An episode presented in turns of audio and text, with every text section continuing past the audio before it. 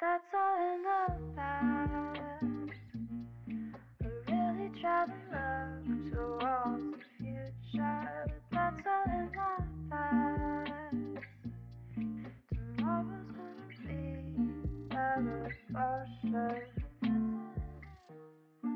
Welcome to Good News, Good Night, a weekly deep dive on good news stories throughout time.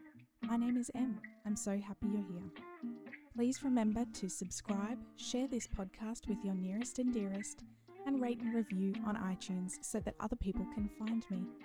You can always find my sources in the show notes. Find me on Instagram at goodnews underscore goodnight. And because you're probably wondering, this beautiful song, False Hopes, is from kirsthervey.jpg featuring Soda Chi. I hope you enjoy this week's story and that you sleep well.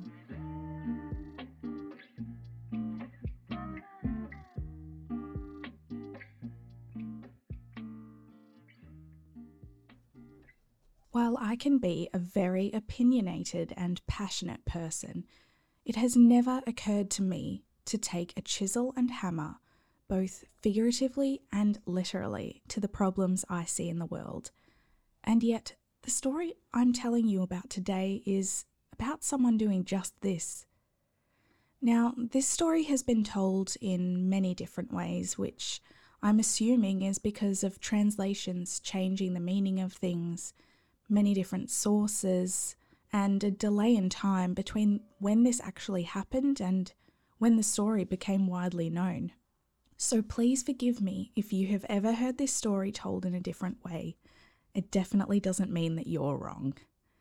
Also, I do always Google the correct pronunciation of words and names I may be unfamiliar with, but please feel free to let me know if I haven't quite hit the nail on the head with anything.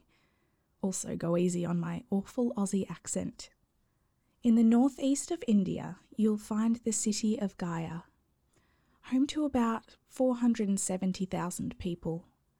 It was reportedly named after a demon, according to religious texts, who was transformed into the harsh, rocky terrain that makes up this land upon their death, which, even in modern times, can be very difficult to navigate.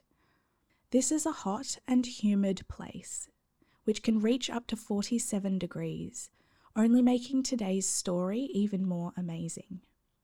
This area is made up of farmers and industrial workers, with agriculture and household industries being the main contributors to the economy.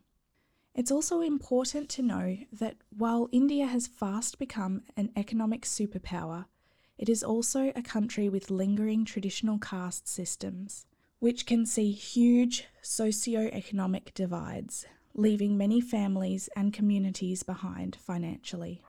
While the caste system was outlawed in 1948, as you can imagine, it is a system so ingrained into culture that in many areas and remote places especially, it remains largely unchallenged. So, looking back at Gaya now, Gaya is split up into a number of different areas or zones, many of which tend to house specific castes religious and socio-economic groups. I'm sure you don't know where I'm going with this or how this could possibly be a good news story. However, it is very important to understand the context of the man I am telling you about today, Dashrath Manjhi.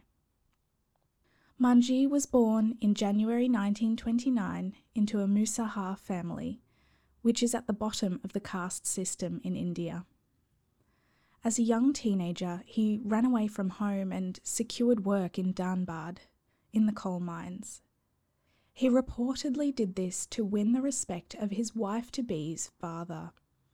According to many, he was already outspoken in the field of social justice and was a practicing vegetarian for ethical reasons. After working as a labourer for many years, he returned to his village of Galawa to marry the object of his affection, Falguni Devi. The village of Galawa is a small, under resourced village bordered by the harsh terrain I mentioned earlier, which prevents access by road to one of the zones of Gaya, Wazirganj. This is where you can find schools, healthcare, and other pretty necessary services. This makes for a peaceful life, however, as you can imagine, it also poses its own challenges to the nearby people. Manjhi worked as a labourer on the other side of the ridge which bordered Galawa. It is reported that in 1959, Manjhi's wife fell from these ridges while she was on her way to deliver lunch to him at work. She was badly injured, and due to the harsh terrain, she was unable to get medical attention quickly enough, and she passed away. If this wasn't bad enough, it also is reported that at the time, Falguni was pregnant with their child. Already being someone who was aware of social issues, Manjhi was desperate to do something to allow the people in his community the ability to access medical care far more easily and quickly. He also reportedly had quite the rage for the mountain and wanted to get some kind of revenge. Having been a labourer his entire working life, he decided there should be a path to allow people through the ridge of rocks into Wazirganj. Apparently, he said, when I first started hammering, the people called me a lunatic, but that only steeled my resolve. Most villagers taunted me at first. There were quite a few then who lent me support later by giving me food and helping me to buy new tools. He had decided that to be effective, he needed a path nine metres wide. Where he decided to put it meant it had to be almost eight metres deep and 110 metres long as well. Working with his bare hands, a hammer, and a chisel in the humid heat of northeast India, it took Manjhi 22 years to complete. Even though for many years at the start of his project, people who knew what he was doing laughed and taunted Manjhi, the difference that this path has made to the people in the village is huge and now very seriously recognised. The path he cut out of the ridge decreased the distance to travel to Wazirganj from a 55 kilometre trek to just 15 kilometres. And this is not the only time he has stood up for his people. After completing the path, he also decided he needed to speak to then Prime Minister Indira Gandhi about the widespread corruption and lack of adequate living standards for people such as those within his community. Not having access to any form of transport due to his financial situation, he had to walk all the way to Delhi which, by the way, is not a short walk at all, and probably would have taken him at least eight days. Despite the fact that he was one of many people who literally held the stage Indira Gandhi was standing on during her campaign trail, which had collapsed mid speech, he was denied the chance to talk to her and he was mocked by her staff. Following his death in 2007, he was given a state funeral, and the government constructed a proper road over where he had carved his path, named in his honour. Not only is he now somewhat of a legend in his old village and the entire area, but he has been nationally recognised many times since his death including being featured on an Indian postage stamp in 2016.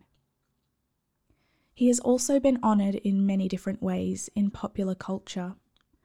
Not only is there a documentary about him called The Man Who Moved the Mountain, but he is also featured in many TV shows and a popular Hindi movie, Manjhi the Mountain Man.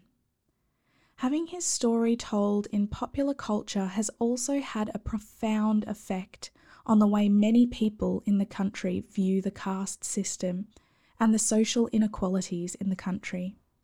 This man, who had barely any education, finances, or support, managed to use what skills he did have to change lives forever. Well, of course, his story is sad, but this definitely is an inspiring good news story. Despite the injustice Dashrath Manjhi faced and his life's tragedies, this is a story about how much love can inspire and what you can achieve if you are stubborn enough in your beliefs. So, what's your mountain? And when are you going to start chiseling? Thanks so much for being here with me for this episode of Good News, Good Night. Sleep well.